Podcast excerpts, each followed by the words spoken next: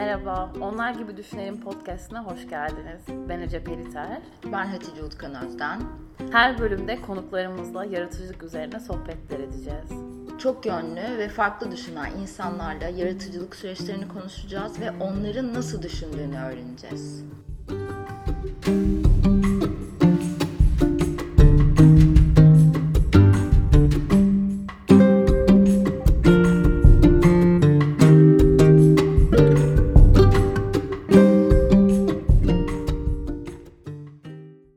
Hoş geldin öncelikle. Neyse Hoş ki buldum. geldin. Çok sevindim. Ee, bu da bu arada benim ilk podcast'im olacak. İlk konuklu podcast'im. Çünkü ben daha önce e, tek başıma podcast'ler yapıyordum. Sanatla ilgili. Ve şimdi ilk defa konuklu bir podcast yapıyorum. Ee, Markus'a aslında ilk sormak istediğim soru şu. Şimdi Markus'u tanıyoruz, tabii ki de biliyoruz. Özellikle sanat çevreleri biliyor. Ama Markus'u bilmeyen, sanat çevresi içerisinde olmayan kişilere Markus kendini nasıl anlatır? Em, ben herhalde yani profesyonel anlamda em, e, üç kimlik taşıyan bir uzmanım. Bir tarafta e, küratör yani sergi yapımcısı. Bu bağlamda 1990'ların ortasından itibaren e, sergiler yapıyorum. Bu sergileri hem işte off-space, alternatif bağımsız mekanlarda, hem bienallerde hem de işte müzelere, kurumlarda yani çeşitli mekanlarda sergi yapan bir küratörüm. Öbür tarafta e, sanat yazarım. E, bu ne demek? E, sanat üzerine yazıyorum. Bazı sanatçılar üzerinde, bazı yapıtlar üzerinde, bazı sergiler üzerinde, bazı kavramlar üzerinde, kitaplarda ya da dergilerde yazı yazan bir kişiyim. Ve son olarak e, hocayım yani e, bir sanat tarihçisi olarak e, Yeditepe Üniversitesi'nde sanat ve kültür yönetimimin e, bölüm başkanı olarak e, sanat tarih, e, sanat teorisi, kurumsal e, bağlamında sergileme teknikleri, e, galericilik, sanat koleksiyonerliği gibi e, dersleri veren bir insanım. Peki e, tam da bu noktada belki sana sormam gereken soru şu. Sen nasıl başladın? E, yani üniversitedeki e, ilk okuduğun konu ya da şey neydi? Şimdi e, nasıl başladığım aslında e, İngilizcesi şey diyor ya e, late bloomer. Hatta biraz önce annemle konuştum. Hakikaten ben çok geç ne istediğimi keşfettim. Ben uzun zamandır ne istemediğimi biliyordum. Ben çok kötü bir öğrenciydim. Yani ortaokul, lise hakikaten zar zor bitiren, okulu sevmeyen, ödev yapmayan, çalışmayan. Bu arada Almanya'da. Almanya'da evet evet. Bütün eğitim hatta doktora dahil hepsi işte Almanya'da tamamladım. Okuldaki otoriter yapısı işte oradaki çünkü ben beni zor ağır Latince ile başlayan bir e, okula gönderdiler. Em, sevmedim ve şey fark ettim sevmediğim bir şey yapmak istemem.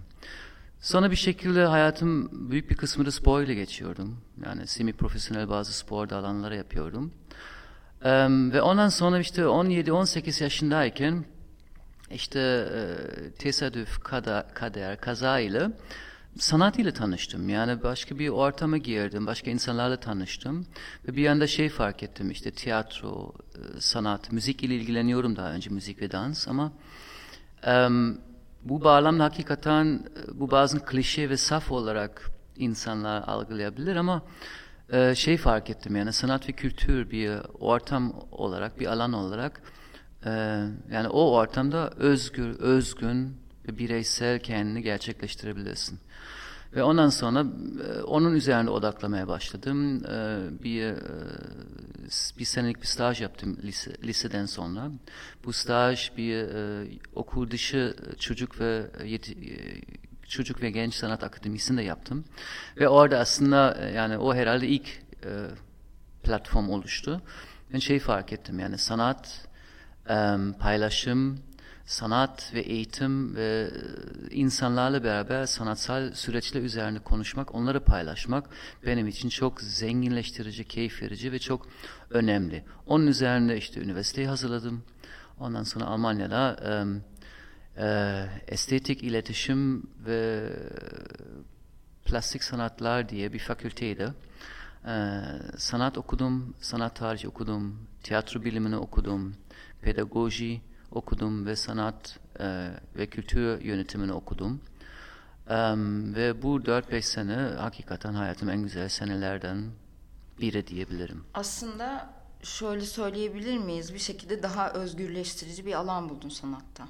Kesinlikle yani. Peki o zaman da mesela şeyin farkında mıydın? Ee, asıl odaklanmak istediğin şeyin çağdaş sanat olduğunu. Daha Ça- modern sanat olduğunu. Yo çağdaş sanat hep benim için şey en başından beri bir odak noktası. Yani ben bu klasiklerde old masterları önemserim, severim. Modern sanatçıları da bilirim. Ama yani benim için yani çok basit bir şekilde yani güncel hayatında yaşadığımdan dolayı güncel sanatçılardan ve çağdaş sanattan keyif alıyorum ve yani en çok onlardan öğreniyorum. Yani öyle ya da böyle baktığında sanat tarihi içindeki old masterlar hatta modern sanatçılar aslında günümüzde yani tarihsel bir değer olarak tarihin bir parçası olarak değerlendirebiliriz ama çağdaş sanat hakikaten çağdaş sanatçılar sayesinde e, günümüzün hayatını farklı açıdan öğrenmeye başlıyoruz. Farklı bakış açıları açtırıyorlar ve sanat e, bir iletişim araçı olarak aslında bir algı meselesi üzerine duruyor. Aslında bu yüzden hala bak ben 95'te ilk sergileri açtım, ilk şeyleri yapıyordum, ilk yazıları yazıyordum. Hepsi çok amatörce ve çok kötüydü, çok bağımsızdı. Hiçbir şey bilmiyorduk ama istiyordum yani ve benim ilk sergi projem kendi evimde açtım yani. Çünkü göstermek istiyorum, öğrenmek istiyorum. Yani herhalde şöyle bir şey fark ettim. Ben çok işte meraklı bir insanım yani. Ben her türlü şeylerle ilgilenebilirim. Üst kültürden, alt kültürden işte kiç sanat hepsiyle ilgilenmek isterim yani. Ve şey fark ettim yani sanat özellikle çağdaş sanatçıları sayesinde hakikaten sürekli yeni şeyler öğreniyorum. Zaten bu işin hocalığı ya da yazarlığı o kadar çok önemsiyorum. Sen ne biliyorsun? Sen ne yazı yazıyorsun? Yazı yazıyorsun yani. Yazı yazarak bir şey öğreniyoruz. Yani yani writing is acting, writing is thinking diyoruz. Yani hakikaten bir düşünce e, ifade biçimi olarak bence yazmak çok önemli. Ders de öyle. E ben şimdi ders için bir, bir konu hazırlıyorum ve ilk olarak ben öğreniyorum bu konu. Tabii. Yani ve ara sıra da öğrenciyle bir şey sorduğunda bilmiyorum diyebilirim yani. Çünkü o kadar zengin, o kadar geniş bir alan ki. Yani bu da çok önemli bir şey ve dolayısıyla bak artık e, yani neredeyse o 25 sene olmuş. Ben hala öğreniyorum, hala heyecanlı bir şekilde bir şey keşfediyorum. Böyle. Peki mesela bu e, bir şeyi çok merak ettim bunu anlatırken. Şimdi bende genelde şöyle oldu gelişimde. Benim her zaman asıl praktisim yani yaptığım temel şey hep yazıydı. E, bu sadece sanat yazarlığı değil, sanat yazıları değil. Hani aynı zamanda ben aslında yaz, yani yazı yazmaya sanatta başlamadım. Ben daha böyle deneme e, türü şeylerle başladım. Daha edebi şeylerle başladım. Çünkü e, okuduğum üniversite de birazcık bana onu getirdi. Ben tercümanlık mezunuyum ve çok edebi çeviri ve yazı işine girmiştim. E, ondan sonra sanata çevrildi ama benim hep böyle bir main practice derler ya asıl şeyim, yaptığım şey hep yazı oldu. E, ve benim onun dışında yaptığım şeyler, mesela sanat benim normal yazı yazma e, potansiyelimi etkiledi. E, şimdi dışarıdan felsefe okuyorum mesela, o benim yazı yazma potansiyelimi etkiliyor. Ders verme benim yazı yazma potansiyelimi etkiledi. Senin asıl praktisin yani asıl ben bunu yapıyorum dediğim böyle bir şeyin var mı? Mesela asıl küratörlüğü mü etkiliyor yoksa o yaratıcılık alanlarını nasıl e, dengeliyorsun? Yani mesela bazı insanlar e, neredeyse, neredeyse bir eleştiri olarak şey diyorlar ya çok çalışıyorsun. Sanki bu bir ayıptır yani. yani bir anda şu anda üç alan paralel olarak götürebilirim. Hem küratörlük hem işte hocalık hem de yazarlık. Ama bunu neden birbirine e, yani çünkü neden bunu aynı zamanda yapabilirim? Çünkü birbirine o kadar ilintili ki. Yani mesela bir sergi için çalıştığımda işte şeyleri okumam gerekiyor. İşte bunun için bir şey yazmam gerekiyor. E, ileride bu sergileri ve bu sergide öğrendiklerimi işte derslikte anlatıyorum. Mesela e, işte Yeditepe'de işte küratörlük dersi veriyorum. Yani sergi yapmasaydım yapamazdım. E, yazarlık ile ilgili de, yani sanat yazarlığı ile ilgili dersi var. Hatta geçen sene sen vermiştin. E, daha önce ben hep veriyordum. Yani e, yazı yazamayan ya da yazı yazmayan bir kişi e, bu ders veremez. Bu yüzden benim için aslında çok organik bir şekilde iç içe hmm. e, olmaya başladı. Aslında şöyle çok komik aslında yani insanlar beni tabii ki o kadar tanımıyor ama yani düşün ben 9. sınıfta okula bırakacaktım. Bu kadar geldim ve hocalar da artık pes ettiler. Ailem de pes etti çünkü ben bir yandan herhalde çok inatçı bir çocuktum. E çünkü sevmedim. Sevmediğim Sevmediğimden şey dolayı çalışmadım. Çalışmadığımdan dolayı kötüydüm yani. Atılacaktım zaten. Berbattım. Şimdi profesör oldum yani. Anladın mı? Yani eskiden mesela o da komik. Günümüzde insanlar beni e, yazar ya da sanat yazarı olarak biliyorlar. Benim yazılar okuyorlar falan. E, eskiden yazı yazmaya bilmiyordum. E neden? Çünkü ben ben kötü bir mahalle büyüdüm. Hmm. E, bu yüzden yani sanat, entelektüelizm, işte kitaplara o kadar iç içi değildim. Ve e, üniversiteye de aslında başladım yazı yazmaya. Çünkü mecburdum. Yani çünkü şey fark ettim işte ödevlere işte ya da ileride ya da sonra işte sergi yazdığında işte bül, basın bülteni ya da işte kavramsal çerçevesi bir şekilde yazmam gerekiyordu. Ara sıra da eski yazılara bakıyorum. Rezalet yani. Ama şunu fark ettim. Belki bu konuda benim sporcu kimliğim bana yardımcı oldu. Disiplin lazım yani. Yani ben birçok şeyim ama kesinlikle çok disiplinliyim. Yani ve öğrencilerde de bazen şey diyorum. Çünkü öğrenciler çok kolay pes ediyor. Ya yapamam, edemem, giremez, ilerlemez falan filan diyorlar. Yani hayat bir maraton. O da çok klişeli bir şey ama öyle bir şey. Ben hiçbir zaman 100 metrelik koşusunda da iyi değildim ama maratonda iyi yaparım yani. Dolayısıyla yani tıpkı işte tenis gibi. Yani tenis oynamak istiyorsun yani ilk saatte yani Boris Becker, Nadal ya da şey falan gibi vuramazsın, edemezsin. Seneler praktis, praktik, praktiğe gerekiyor. Yazı da öyle. Sergi de öyle. Derste de öyle. Yani buna inanıyorum ve... Peki yeteneğe inanıyor musun? Yok inanmam.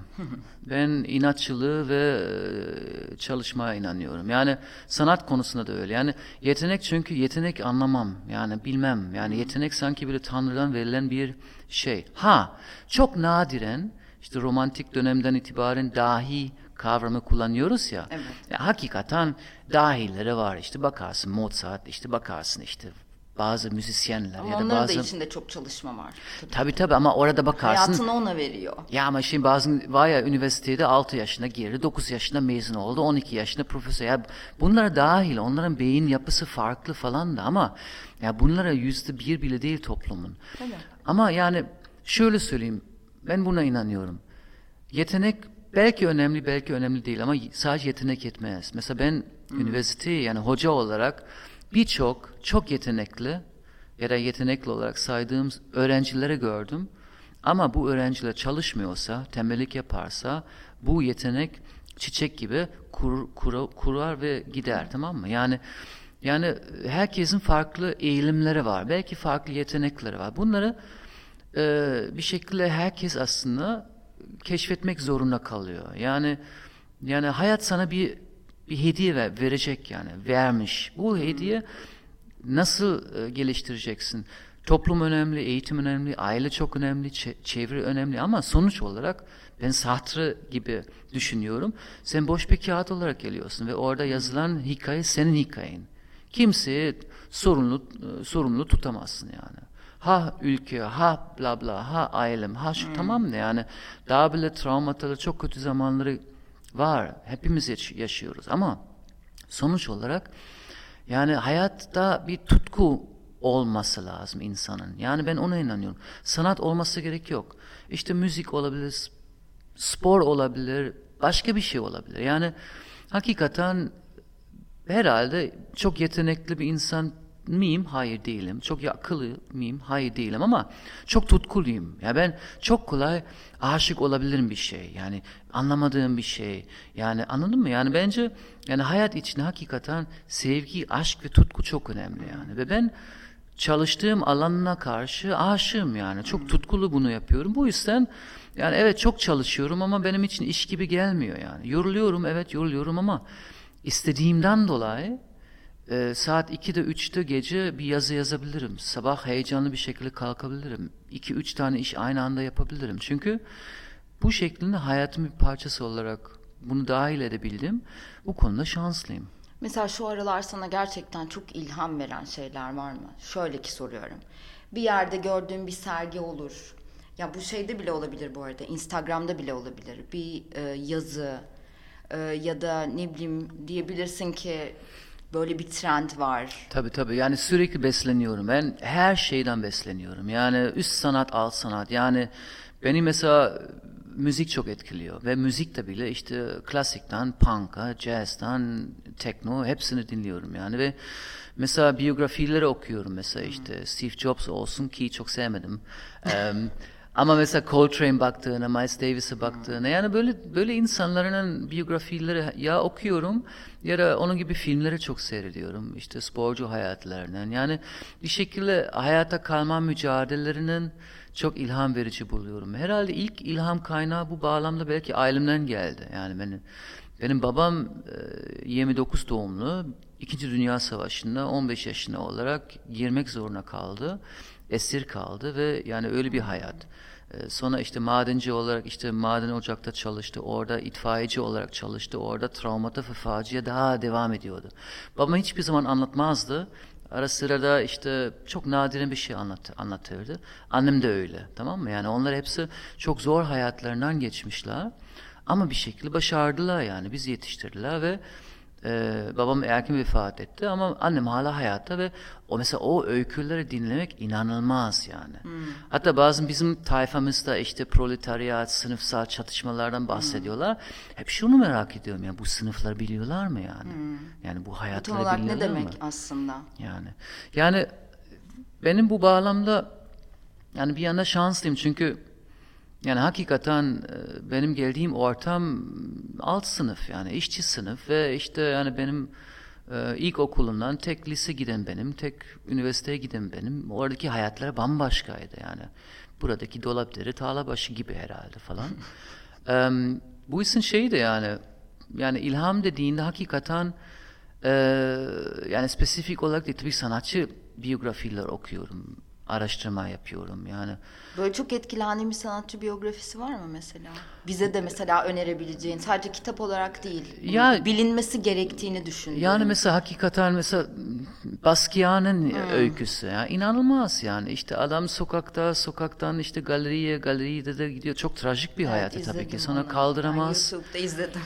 Evet yani e, mesela ona baktığında e, inanılmaz. Goya klasiklerden inanılmaz yani saraydan e, savaşa, savaştan tamamen bütün dünya küsüp izolasyon içinde e, sanat, modern sanat tarihinin temellerini atan birisi. Yani aslında her sanatçının öyle bir biyografisi var. Bizim Türk sanatçılarda da baktığında yani işte mikro travmataları, makro travmataları, işte darbeleri vesaire yani ama ilk aklına herhalde işte Basquiat, Goya bu ikisi be- bence herkesin okuması, bilmesi, Bilmesi e, bir hayat. Peki şöyle bir soru sorsam bir küratör aslında nasıl düşünür sence? Yani Marcus Graff nasıl düşünüyor? Baktığı şeylerde, girdiği ortamlarda ya da mesela bir sergiye gittiğinde e, ne gibi şeyler arıyorsun? Bunu şu yüzden sordum. Şimdi burada ismini vermeyeyim. E, çok bilindik bir e, küratör. E, kendisini de çok severim. E, ben o zaman gazetede çalışıyordum. Bir yerde karşılaştık. Bana dedi ki nereye gidiyorsun? Ben de dedim ki şurada dedim işte performans yapılan bir yerler varmış filan. Böyle oldu. Nerede? Hani öyle bir o kadar heyecanlandı ki. Şimdi e, yaşı da benden bayağı büyüktü. Hani Ben hiç düşünmedim ki onun benim söyleyeceğim bir şeyden o şekilde heyecanlansın, o da gelip bakmak istesin. Hiç böyle bir şey düşünmemiştim. Şimdi böyle heyecanlanınca şey dedim. E, herhalde dedim hani yeni bir şeyler görmek e, ya da hani orada kendisinden bilmiyorum çok daha genç insanların farklı bir şeyler yaptığını görmek muhtemelen tüm küratörleri bir şekilde besliyor. Küratöryel bir e, şeyim aktivitem olmadığı için ben bunu çok fazla bilmiyorum. Ya da onun nasıl geliştiğini bilmiyorum ama bu nasıldır? E, neye bakarsın? Yani küratörlük aslında üçü bölebilirsin. Bir tarafta entelektüel bir, bir yanı var. Dolayısıyla hakikaten çok fazla işte araştırmamız gerekiyor. Sosyal bilimleri, tarihleri, sanat tarihleri onları hepsi bir şekilde bilmemiz gerekiyor. Hatta özel bir konu üzerine bir sergi yaptığımda bu serginin konusu bir yüksek lisans kıvamına gelmem gerekiyor yani. Atıyorum mesela kimlik üzerine bir sergi yapacağım. O zaman kimlik psikolojiydi, sosyolojiydi, felsefeydi falan da sanat tarihi nasıl tartışıldığını valla bilmem gerekiyor. Yoksa boş olur. Dolayısıyla yani bir tarafta e, ben sürekli işte bu entelektüel dünyamızdan e, besleniyorum ve orası zaten uçuk buçuk yani inanılmaz büyük bir havuz yani. Hiç bitmez yani. Eskileri biliyorsun sonra bir yana başka bir metin oradan bile çıkabilir. Sürekli yeniler zaten keşfediyorsun. Bu bir. İkincisi e, küratörlük. İşte e, bir management, bir yönetim yani sanat yöneticiliğini yapıyoruz. E, dolayısıyla orada hakikaten business bilmen gerekiyor. Yani time organization management vesaire falan, interpersonal relations, staffing falan yani bunları da bilmen, bilmen gerekiyor. Ama üçüncü ve herhalde oradan bir cevap istiyorsun. Yani e, küratörlük yaratıcı bir bir alan. Yani biz aslında tam sanatçı gibi olmasak da e, tüm yaratıcı sektöründe çalışanlara gibi bizim sermayemiz, bizim havuzumuz aslında bizim yaratıcılığımız. Yani benim çok param yok yani. E, ama benim sermayem ve benim kapitalim, benim yaratıcılığım ve benim birikimim. Dolayısıyla e, tıpkı aslında bir sanatçı gibi küratörler e, her türlü e, olaylardan, e, konulardan etkilenir, etkilenir ve beslenir. Yani bizim zaten öyle açık olmamız gerekiyor. Yani akademisyenlerde de öyle olması gerekiyor. Bilim adamlarda da öyle olması gerekiyor. Bizim hiçbir zaman ben bilirim demememiz gerekiyor. E, dolayısıyla e, iki çocuğum var işte. Lea 7, Lucas 12 buçuk yani. Şu an acayip onlardan besleniyorum. Yani Lucas sayesinde işte mangalara ya da şeyleri öğreniyorum. Lea'nın e, tuhaf tuhaf YouTube kanalları var. Bakıyorum, inceliyorum yani anladın mı? Yani e, yani bu bağlamda hakikaten yani bence zaten pop art'tan itibaren e, alt ve üst kültür arasındaki hiraşik e, farkı ve uçurum artık kapandı ve sanatçılar olarak e, ve uzmanlar olarak ve küratör olarak her türlüden beslememiz gerekiyor. Onun dışında tabii ki somut olarak sanatçılardan etkileniyorum. Bazı küratör olarak sanatçıların kullandığı teknikleri, malzemelerinden faydalanıyorum.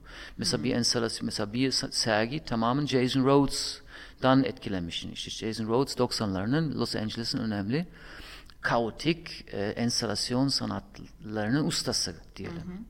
Onun enstalasyonlu patlamış laboratuvarları benziyordu. Oradaki estetik, oradaki bitmemişlik, oradaki um, temporarity yani geçici, geçici olması yani beni çok etkileri. Ondan sonra mesela bir sergi model bir sergi için bunu kullandım. Hmm. Ya da İstanbul'daki inşaat alanlardan çok etkileniyorum. Yani şimdi artık değil ama mesela 2001 yılında ilk Türkiye geldiğimde belki hatırlıyorsunuz oradaki inşaat sektöründe genellikle ahşap kalaslar yapıları, iskele, iskeletleri yapıldı. Hmm. Ve onları acayip görünüyordu. Ve mesela bir tane sergi 2010'da um, geçici rahatsızlık diye bir sergi yaptım işte Avrupa Kültür Başkenti için. E, o aradaki sergi tasarımı aslında tam anlamda e, Jason Rhodes ve bu inşaat hmm. alan e, estetiği arasından e, yani o, o arasında kalan bir model oldu. E, dolayısıyla işte pop kültür sanat sanatçılardan tüketim bazı mesela şey bir Louis Vuitton vitrinden etkilenebilirim. Hı hı. E çünkü baktığında işte oradaki dekoratörleri ve oradaki iç mimarlar inanılmaz çalışıyorlar. Yani şöyle bir şey var bak benim ilk çalıştığım e, patronum işte bu gençlik kültür merkezinde sonra orada çalışmaya başladım. O adam bana şey dedi Markus sen en cahil adamdan da öğrenebilirsin. Sadece dikkatli bakman gerekiyor. Mesela bu çok güzel. Yani hakikaten bu bak bu şekilde baktığında işte yani doğadan, kültürden, insanlardan yani her şeyden etkilenebilirsin ve hakikaten her şeyden öğrenecek bir şey bulabilirsin aslında. Çocuk gibi olmamız gerekiyor. Yani e, biz genellikle bir şey görüyoruz, anlıyoruz, ona bir isim veriyoruz ve kapatıyoruz. Ama mesela küçük çocuklara baktığında işte senin çocukların var. Hmm. Mesela özellikle iki yaşına, üç yaşına kadar bu çocuklara o kadar ilham verici oluyorlar ki. Tabii. Yani hakikaten yani benim çocuklarımı en önemli hocalardan birisi diyebilirim yani. Yani inanılmaz şeyler. Zaten biz bazen kavga ettiğimizde bu kavganın sebebi benim. Yani çünkü ben algılamadım yani. Normalde şey diyorduk yani çocuk cahil, bitmemiş bir insan olarak. Hayır öyle değil yani. Öyle değil. Doğru. Ben anlamadım. Suçum benim yani. Aslında çocuklar daha tam, daha tüm, diyeyim. E, çünkü daha böyle E, Picasso diyor ya her, her sana her çocuk sanatçıdır. Tek sorunu yani bu bu çocuk okul sisteminde ve büyürken kaybolmamak. Biz hepimiz kaybediyoruz normalde. Bir de Sanatçılar şimdi değil. tabii seninle ilgili şöyle bir yorumum da var açıkçası. Ee, müsaade edersen o yorumu da yapmak istiyorum. Ee, daha önceden bu arada Markus'la e, uzun süredir tanışıyorum ve birlikte de çalıştım. Ee, şimdi bence e, şöyle bir farkım var. Bu şeyleri görüp iyi ifade edip doğru kullanıp iletişime e, kendi iletişimine iyi yansıtabiliyorsun bence. Ee, bizim en büyük eksiklerimizden bir tanesi bu. Ee, aslında bir şeyi çok basite indirgemiyoruz. O yüzden hep böyle bir algıda mesela sanat konusunda e, ya da herhangi bir konuda hep böyle daha zormuş gibi geliyor bize. Ee, mesela sosyal ve beşeri bilimlerde bu çok vardır. Ee, bir şey dendiği anda sanki biz onu hiç bilmeyeceğiz gibi böyle kendimizi geri çekerekten bir şey yapıyoruz. Ee, bu aynı zamanda dil öğrenme konusunda da var ve bu aynı zamanda sanat konusunda da var. Bu üç alanda bunu çok fazla görüyorum. Ve böyle sürekli onu bir e, abartma mı diyeyim artık bilmiyorum abartma da değil. Daha zorlaştırıyormuş gibi. Ama aslında bu bakış açısıyla devam edersek evet bir şey var ve burada her şeyden bir şey öğrenmek mümkün.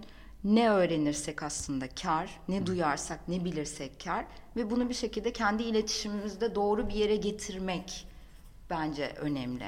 Sen şimdi mesela o konuda birkaç tane çok önemli kavram şimdiden kullandın. Mesela birinci tabii ki yani em, sanat paradoks bir şey. Ve bu konuda bu arada müzik mi, tiyatro mu, çağdaş sanat mı, barok hiç fark etmez. Genel olarak e, sanat paradoks bir şey çünkü hem çok kolay hem çok zordur. Bir tarafta neden zordur? Çünkü şey yani bütün uzmanlık alanlar gibi e, bilgiye sahip olmadan oradaki yapıtları anlayamazsın ve anlamadığın bir şeyi sevemezsin. Bu çok basit bir e, bir parametre. Yani düşün, matematik.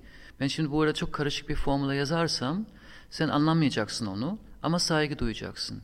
Ama formula basit yani orada duruyor. Mesela Einstein formula var ya E, falan. Ya çok basit, çok yalın ama aslında kimse bunu anlamaz. Yani ya da normal sade vatandaş ben dahil anlamayız, anlatamıyoruz. Böyle yarım bilgilerimiz var ama biz ne diyoruz? Yani fizik ben anlamam. Keşke daha çok öğrenseydim, bilirdim. Bir fizikçi için, bir matematikçi için ya da bu formülü bilen bir kişi için bu EMC bir şölen. Neden? Aynen. Çünkü çünkü arkadaki referansları biliyor. E kimse Einstein'dan e, daha basit anlatamazdı, beklemez. Ya da başka bir şekilde ben şimdi Almanca seninle konuşsaydın sen anlamazdın. Neden anlamazsın? Çünkü bu dil öğrenmedin. Ama senin için anlamsız geliyor ama anlamsız değil. Sadece sen bu anlam çıkartamazsın. Zaten sanatta iki, şu, iki şey var. Anlam ve mesaj. Doğru. Birinci bu. Her sanat yapıtının bir anlamı var. İstersin istemezsin. Eğer sen bu anlam çıkartamazsan bu sanat yapıtın sorunu değil. Bu senin sorunun. Japonca bir yazı anlamsız bulabilirsin ama oradaki sorun Japonca'da değil bu sorun da sende. Oturup Japonca çalışsaydın bilirdim.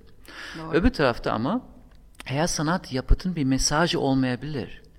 Mesela ekspresyonizm, old masterları, orta çağdaki yapıtlara baktığında orada çok net bir mesaj kaygısı var. Hatta sanatçı hakikaten neredeyse metine kadar net olarak sana bir mesaj iletmeye çalışıyor imgeleri, ikonları kullanarak.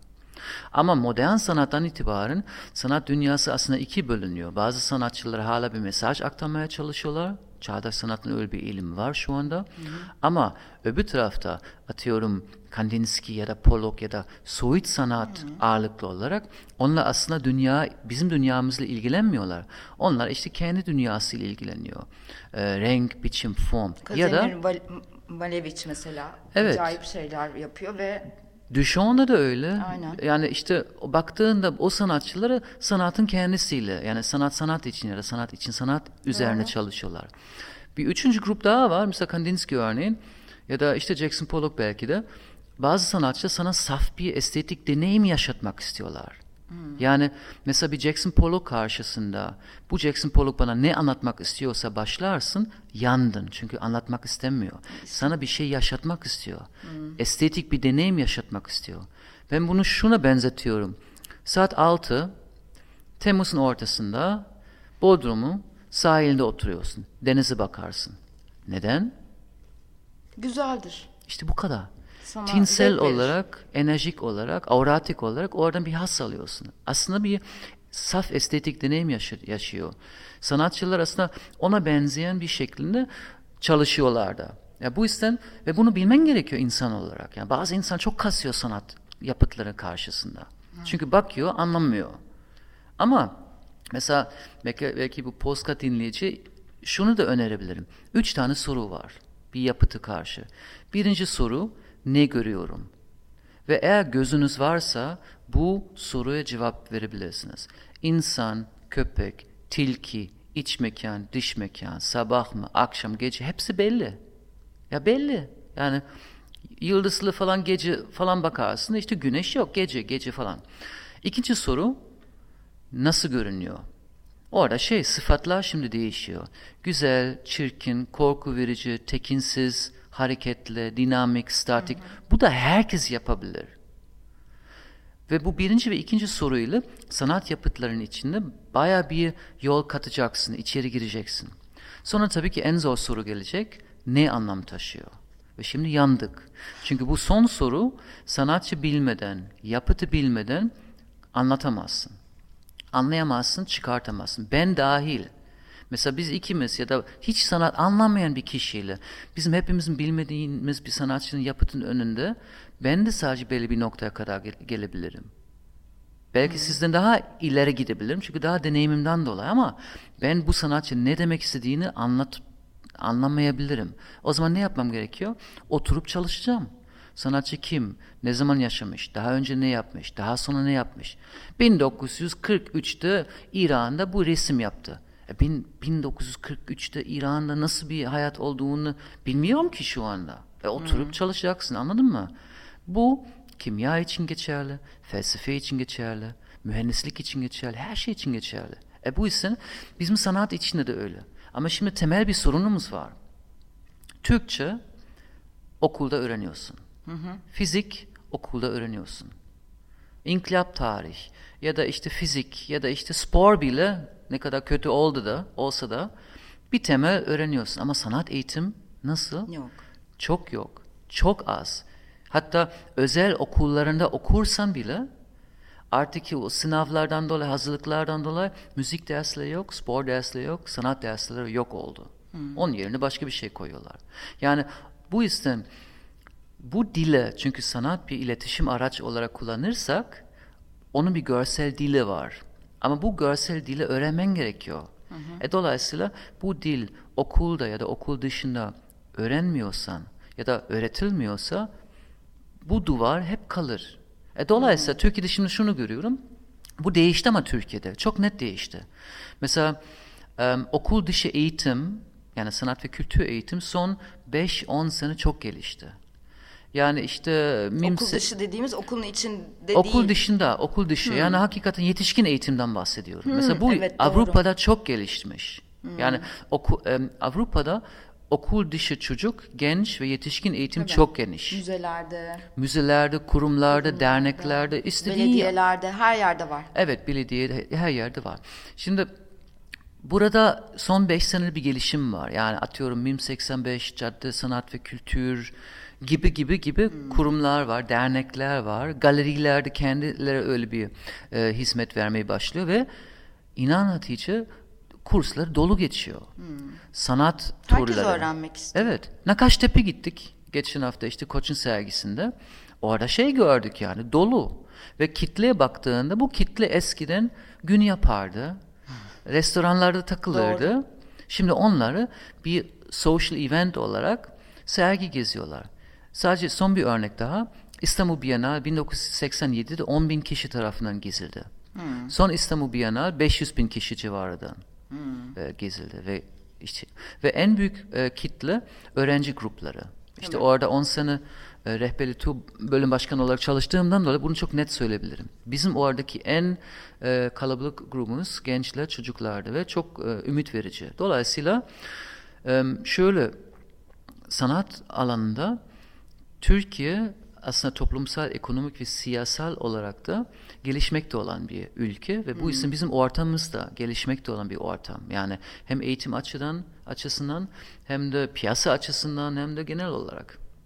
Peki mesela şöyle bir şey sormak istiyorum sana yavaş yavaş sonuna doğru da gelirken. Ee, sade vatandaş bu e, sanat diliyle haşır neşir olmamış kişiler di- diyeyim daha doğrusu. Bir kitap okusa sanatla ilgili, çağdaş sanatla ilgili e, Türkçe olarak ne okuyabilir? Mesela e, şey e, geçin geçin geçin sene mesela e, bizim Osman e, şey e, yazmıştı. E, Tempo dergisinde mesela çağdaş sanat nasıl anlaşılır ya da çağdaş sanat üzerine ge- gerekli olan bilgileri falan gibi bir kitap yaptı. Bunun gibi çok e, yalın yazılmış kitapları çok var ya da Türkçe olarak da ya Yazı da da çok var. Osman da- Erden mi? Osman Erden evet evet Mimar Sinan'dan. Ya da şey vardı mesela çocuklar için çağdaş sanat, çocuklar için sanat. Artık yani hakikaten eğer birisi sanat öğrenmek istiyorsa artık mazereti de yok. Yok. 10 sene önce Türkiye'de Türkçe olarak hala az kaynak vardı. E şimdi herhangi bir iyi bir kitap evine gidin hatta D&R dahil yani popüler kitaplar ama onun dışında işte Pandora Robinson'a gidin. E, orada benim yani bir, bir e, hocanın okuduğu kitapları yanı sıra işte sıfırdan e, başlamak isteyen e, kişiler kitapları var. Onun dışında yani bunun gibi kitaplar yanı sıra bence e, Gombrich'in Sanatın Öyküsü diye bir kitap var. o biliyorum. kitap hakika, hakikaten mağaradan 1955'e kadar gidiyor. Her ünitede bir akım anlatıyor. Çok yalın, bol bol fotoğraflarla 600 sayfalık bir sanat tarih giriş kitabı olarak önerebilirim. Zaten dünyanın en kalabalık, en, en, en, en çok satılan kitap. Fakat onun dışında ben artık kitapla yanı sıra YouTube öneriyorum. Hakikaten yani ben mesela şu anda bir ders için bir kitap yanı sıra ya da internet yanı sıra çok yoğun bir şekilde YouTube kullanıyorum. Yani orada e, animasyon ile Oversimplified diye bir kanal var. Oversimplified French Revolution. Oversimplified şu da bu da o da. Yani tekrar oğlum oğluma sağ olsun. Mesela baktım yani öyle şeyler seyrediyorlar. 2 3 4 5 dakikada işte tarihi tarihsel olan olaylar anlatıyorlar. İlk olarak şey baktım ha yani çocukça herhalde hiç de değil. Ya da mesela bir sanatçı ile merak ediyorsunuz. E yazın Robert Rauschenberg YouTube'a inanılmaz şeyler çıkıyor. Joseph Beuys, Andy Warhol, Basquiat yani Ya biz müthiş. derste işte Yeditepe'de ders verirken orada bayağı bir izledik. Hatta bayağı bir tabloyu daha iyi nasıl ifade ederek yazarız, yaz, yazarak Tabii. ifade ederiz e, anlamında. Önce bir YouTube videosu izledik. E, Jackson Pollock'ın hatta bir tablosuydu. E, MoMA'nın kendi YouTube sayfasında İşte onu inanılmaz şeyler anlatıyor. Ve çok iyi ve çok anlaşılır ve de çok kısa ve de hiç sıkmadan e, dediğin gibi yani hiç çocukça değil ama çok böyle e, aman aman bir şey de bilmenize gerek yok. Ve o kadar güzel anlatıyor ki ondan da kendi anlamınızı çıkartabiliyorsunuz E aslında. tabii yani yani işte e, yani Instagram'da gezmekten ziyade de- ya da dizi seyretmekten ziyade yani ne ki yani bir 5 dakika ve şey çok özetliyor e, çok kısa özetliyor. Çünkü bu YouTube videoları 10 dakikadan uzun çoğu zaman da değil. Ya da mesela Tabii. ben son dönemde Khan Academy yani K-H-A-N Academy onu yazarsınız. Hakikaten yani e, bir müfredat olarak işte bir sanatçı bakarsın sana bu sanatçı kimi etkiledi ve çok hoş bir ses tonuyla, altyazıyla e, orada iki tane çok iyi sanat tarihçisi tarafından bu yapıtları anlatılır. Dolayısıyla sanatın öyküsü e, okunabilir. Türkçe olarak özellikle e, Türkçe'de şey iki tane kaynak verebilirim. E, Bilgi Üniversitesi'nde daha önce e, Modern ve Ötesi diye bir e, kitap e, yapıldı. Bir sergi yapıldı ve ona bağlı bir kitap yapıldı. Orada 1950'den günümüze kadar güzel bir kitap yapıldı. Ya da Halil Altınderin'in editörlüğünde Güncel Sanat Kullanım Kılavuzu 2.0 gibi bir kitap. Onları önerebilirim. Ee, ya da daha önce daha e, olgun çağdaş ya da daha klasiklerle ilgilenen sanatçıları e, Sezer Tansu'nun kitapları ya da Kaya Özseski'nin kitapları ya da Doğan Kuba'nın kitapları. Bu üç e, yazarı özellikle Türkiye'deki sanat e, ortamı çok iyi e, özetleyen. Onun dışında işte şimdi Burcu Pelvanoğlu falan yani birçok genç sanat tarihçileri de yazıyor. Senin de kendi programın var. Bir programa konuk oluyorsun.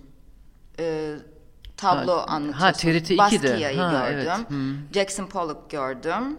Ee, başka bir şey görmedim ama mesela orada O süper. e, mükemmel anlatıyorsun bence. Teşekkürler. Yani e, oradaki program, ha işte orada iyi güzel bir örnek. Sağ ol. Yani onu baksınlar. Yani e, TRT 2'nin hem televizyon kanalında hem de YouTube kanalında bir resim bir öykü diye bir program var. Mahir Güven'in moderatörlüğünde her hafta e, farklı sanat tarihçileri çağırıyorlar.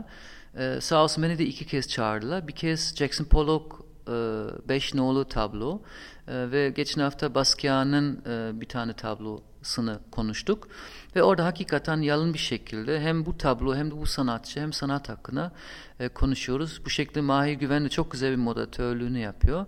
Çünkü Mahir Hoca da benim gibi yani bakın yani sanat bir uzmanlık alanı evet ve zor olabilir evet ama bir yanda da çok basit. Yani çünkü sanat somut bir şey. Renkleri, formları bunları görüyorsun, bunları duyuyorsun. Yani ve e, özellikle çağdaş sanat, çağdaş hayat ile ilgileniyor. Mesela bazı kişiler şey diyor, ya eskiden daha kolaydı. Hiç de değil yani. Ya biz beraber bir Notre Dame'a gidelim ya da işte San Antoine'a gidelim. Oradaki eski resimlere bakalım. Oradaki imgeleri biliyor musun? Oradaki öykü biliyor musun? Oradaki ikonların anlamını biliyor musun? Hayır. Sen sadece bir figür görüyorsun, bir mekan görüyorsun ama bu kim olduğunu, hangi öykü olduğunu bilemezsin. Bilmiyorsun. Çağdaş sanat en azından 500 sene önce, 2000 sene önceki öykü değil, şu anda gerçek var olan dünyamız ile paylaştığımız mesele üzerine duruyorlar. Ve bu yüzden çok üretici. Ha bazen çok rahatsız edici olabilir ama ben bu rahatsızlık kavramı çok önemsiyorum ve çok olumlu görüyorum. Çünkü bir şey seni rahatsız ediyorsa bu ne demek? Senin alıştığın Aklında kalacak. aklına kalacak ve alıştığın yollarına karşı geliyor. Bu çok güzel bir şey. Yani seni düşündürüyor, sorguluyor, eleştiriyor falan. Bu çok e, önemli. Çok teşekkür ediyorum bu sohbet için. En son eklemek istediğim bir şey var mı? Yok süper ama şu anda mesela sen eğitim ve iletişimden bahsediyorsun yani. Hakikaten şu anda sizin yaptığınız programda da öyle bir şey. Evet, yani sen zaten o. yazar olarak ya da şimdi hoca olarak, editör olarak şimdi bu programda yaptığından dolayı da şey görüyorsun yani. Yani sanat iki, iki bölümden oluşuyor. Hem üretim hem de paylaşım. Paylaşım sektörü içinde çok farklı çalışma alanları var. İşte arts manager, yazarları falan filan ve sonuç olarak bu ortam aslında hep beraber oluşturuyoruz. Tabii. Sanatçıları, e, sanat yöneticileri ve işte izleyicileri, e, koleksiyonerleri takip edenleri. E bu yüzden e, hakikaten bizim şu anda yaptığımızda aslında yani çağdaş sanatının gelişmesi için önemli bir e, adım. E, baby steps diyoruz. Dolayısıyla e, valla e, Hatice ben sana çok teşekkür ediyorum. Ben teşekkür ederim. Hatta bence e, bu tip şeyler inşallah daha fazlalaşır. E, bir açıdan da şey de gerekiyor. Yine daha önceden bahsettiğim gibi çok da böyle abartmadan, çok da bu şeyden geride durmadan e, işin içine girmek gerekiyor. Mesela senin bir sürü farklı yerde eğitimlerin oluyor. Sadece Yeditepe Üniversitesi'nde değil, onu belirtmek gerekiyor belki de. E, neydi? Cadde Kültür Sanat mı? İşte Cadde Kültür Sanat var. e, işte Instagram sayfasından takip sayfasından takip, takip edebilir- edebilirsiniz. Bence önemli. Ee, en azından her şey bir yerden bir başlangıçta ee, daha keyifli olabilir. Çok teşekkür ediyorum Markus geldiğin için. Ee, siz de dinlediğiniz için çok teşekkürler. Kısa zamanda görüşmek üzere.